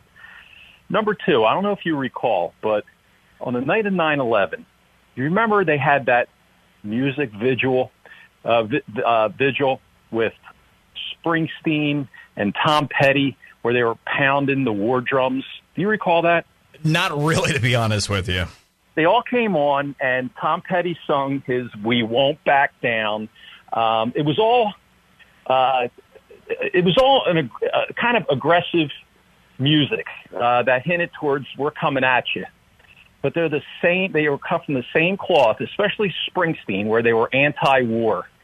Uh, it, they they are just so hypocritical. I'm hoping to God that people are just not taking them serious anymore. Well, I can take I tell you this much. In, in Tennessee, in particular, there are some places where the celebrity is going to play. If you're in California, I have no doubt that it plays. In fact, there's research that did show uh, from Columbia University back to 2008 uh, presidential primary to where there are Democrats, uh, a percentage of them that are activated by celebrity. But you've got to, you know, somebody's got to be open to the message. It's what I talk about when uh, I'll describe being politically persuasive. One of the most common questions I get: How is it that I find somebody who I can, uh, you know, convince of of what's right? Well, the first thing is you got to find somebody who's open to the information. If you find somebody who's closed minded, well, it doesn't matter how hard you try. They're not open to the information. So in the case of the celebrities, when you're talking about what's going on in Tennessee, oh, well, you've got a large swath of that population that is not not going to be turned on by a celebrity endorsement. But what's worse, and this is the most offensive thing, and I, I say this, yeah, I'm not really a true Southerner in the sense that I'm from suburban Atlanta. And, and to be honest with you, I didn't even know what the, the saying get out of Dodge meant until I was 16. It, that kind of thing didn't come up where, where I was from. But I do understand a lot of Southern culture. And, you know, when you say that you have Tennessee values and you're not only not from Tennessee, but you're from Pennsylvania, I mean, to many of the folks in Tennessee, that's those people. Yeah, so it's kind of like, I no offense to you in, in, in Jersey, Joe, but I mean in Tennessee, you know, Jersey, eh, not not the best reputation. So uh, anyway, it's a good point. The state, the, well, Jersey's kind of cut in half. You know, uh, almost at the center of the state um, for the most part, um, and I'm down in the you know the more conservative area. But I, I just ho- I'm hoping to God that these numbers who, who who rely on these celebrities for their political opinions are shrinking more and more and more. That's that's my hope. Yeah, I, I think the only celebrity that uh, you necessarily have to worry about in terms of this cycle is the president of the United States. I mean, there is that irony to a certain extent. You know, he's obviously successful, independent of the celebrity, but you know, hey, just uh, pointing out what somebody otherwise probably will if I don't. All right, appreciate it, Joe. And Menendez, I mean, come on, really? You, you got some work to do in Jersey. Uh, let's go to Liberal Lynn in uh, Arizona. Not happy with what's going on in North Dakota. Hey, Lynn. I, I'm still not liberal. I have always been on both sides of the fence. And honestly, with the sense of sounding egotistical, you should have somebody call me back and let you let me tell you my entire story. But in order to cut it short, uh, very quickly, I did vote for Obama. I uh, um, I fully believe in gay rights. I fully believe in freedom of religion. I fully believe in a woman's right to a woman's right to choose. Um, all down the line. I but I have always been. I never succumb to what anybody tells me without my own thought process behind it. Good. And so I am the absolute. I am that moderate that everybody wanted me over to the other side because particularly, you know, I do preach those very social liberal values. However, I've also owned a small business most of my adult life, and I voted for Trump this year because, yeah, you can be whoever you want to be. I shouldn't have to pay for it. So okay. now with everything that's going on and and watching the Kavanaugh thing, and yes, I'm upset that you're not making a bigger deal over the Heidi Heitkamp freaking campaign ad that just came out in in North Dakota because that is I I'm did I mention I'm also a, I am a true sexual abuse victim with documentation. Mm. So I'm sorry. I am that moderate that everybody wants to pull over. Unfortunately, at this point, I'm going to tell you straight up. If my kids, I don't care if we go back 50 years, if my kids have to sit on a table and get an, a, you know, a, a butcher job abortion, or God forbid you have to round up and start ghettos again and put my LGBT friends in a camp, I am all for it. Put that right, that right wing guy in there and do that because at this point, I feel that I have a better chance of converting them over to my true value beliefs, which are everything, which is goes against everything I just said, because at least they will listen to me. But this Democratic Party and what they are doing has so soured me to their mm. side with their blatant hypocrisy and just freaking utilization of people and my ideas, my ideas that I believe in. Well, then you uh, you you raise a number of interesting points, and it sounds like you have been very much politically involved and evolving over a long window of time. You're not atypical from a lot of likely Trump voters, and even it's difficult because I'm not sure the delineation between conservatives versus Republicans versus moderate. It's really hard anymore with labels. But what I will say, and I see this a lot with especially younger Republican esque voters, what you're basically describing is that you are a social liberal, but you're fiscally conservative. And ultimately, it's how do you want your government to be run? Now, in the grand scheme of things, if we're talking about the values that you just represented, is Donald Trump likely to strip any of those potential rights from any of the the aforementioned? No. Is Donald Trump going to you know be the guy to to try to to push for the elimination of, of gay marriage? No, he's not.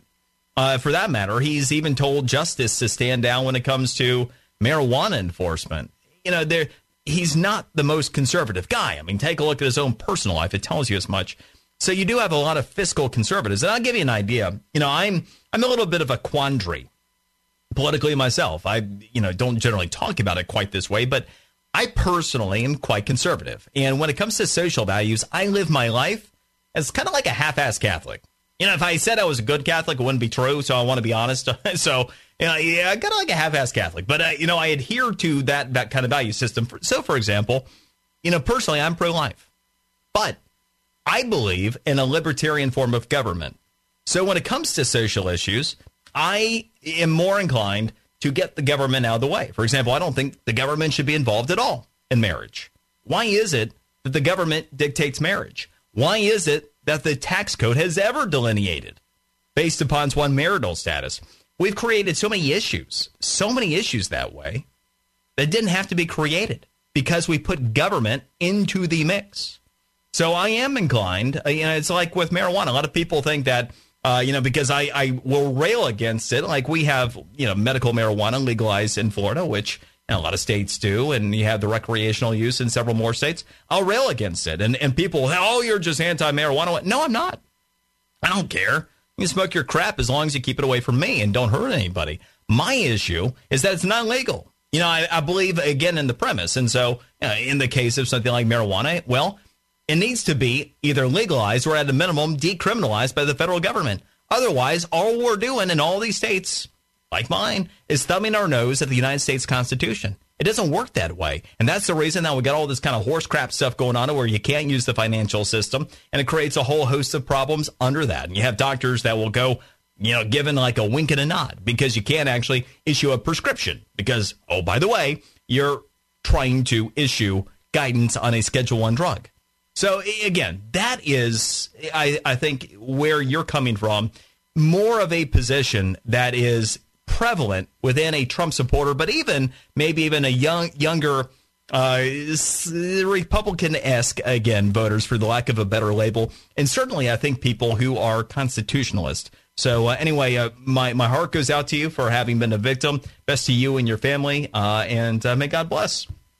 And by the way, for Heitkamp in North Dakota, I mean, come on.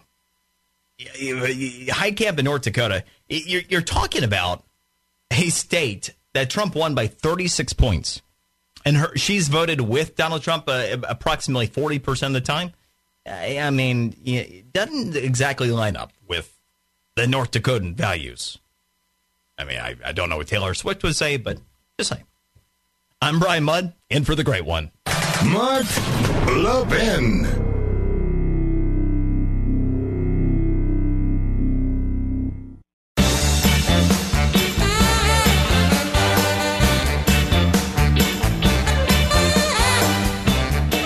This election now is down to simple things.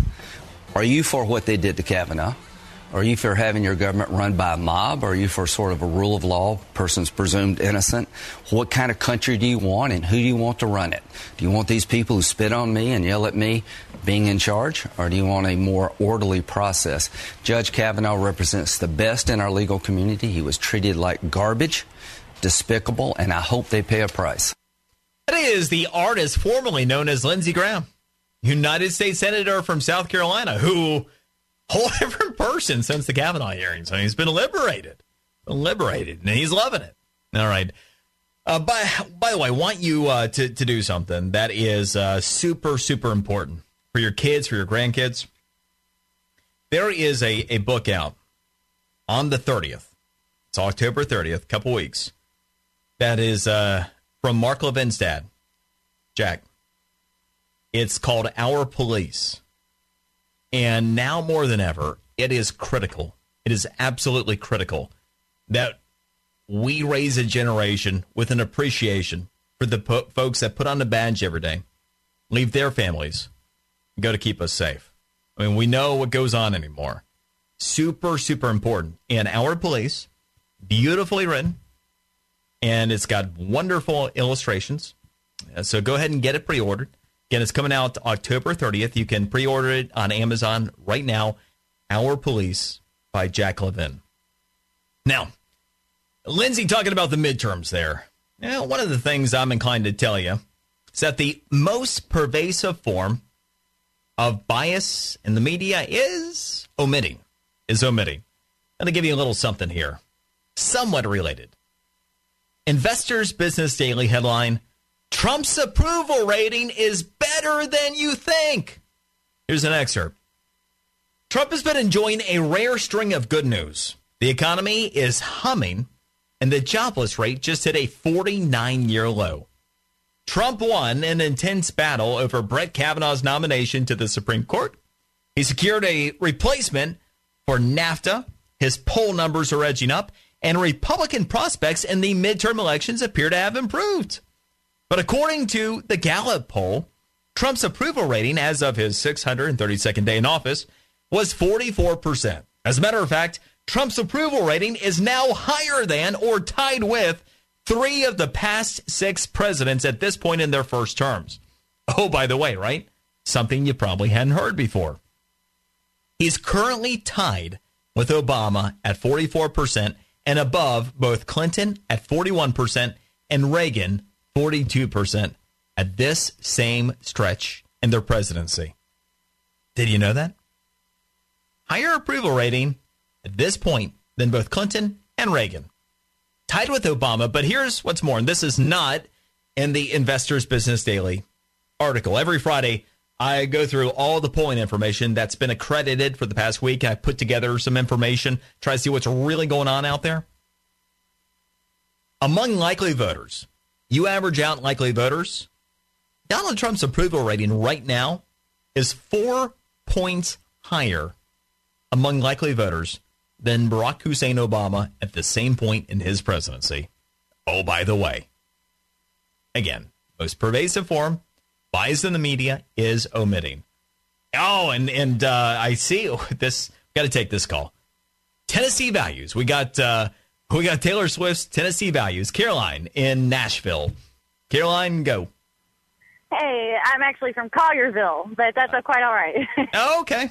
I'm right outside of Memphis, Tennessee, and I just wanted to say that as to Tennessee values, uh, 62% of us voted with Donald Trump in the presidential election. Uh, of the other 38%, uh, the Democrats didn't get very many votes. They actually, some of them just couldn't vote for Trump and voted for other candidates that were out there on their own. My brother being one of them. But uh, you know, I just, I just want to say that it's going to take more than the ramblings of Taylor Swift to change our minds. So, so uh, you, you, you in Tennessee are going to shake it off? Yeah, we're going to shake it off. we're not even going to really pay any attention. If it, if it hadn't been reported in the media, it would have been beneath my notice. All right, so there you have it. Caroline and company in Tennessee gonna shake it off. Taylor Swift's uh, Pennsylvania, Tennessee values. Brian Mudd, it's been an honor and a pleasure being with you. Uh, you can catch me on Twitter at Brian Mudd Radio. The great one, Mark Levin, will be back with you next week. Brian Mudd in for the great one, Mark Levin.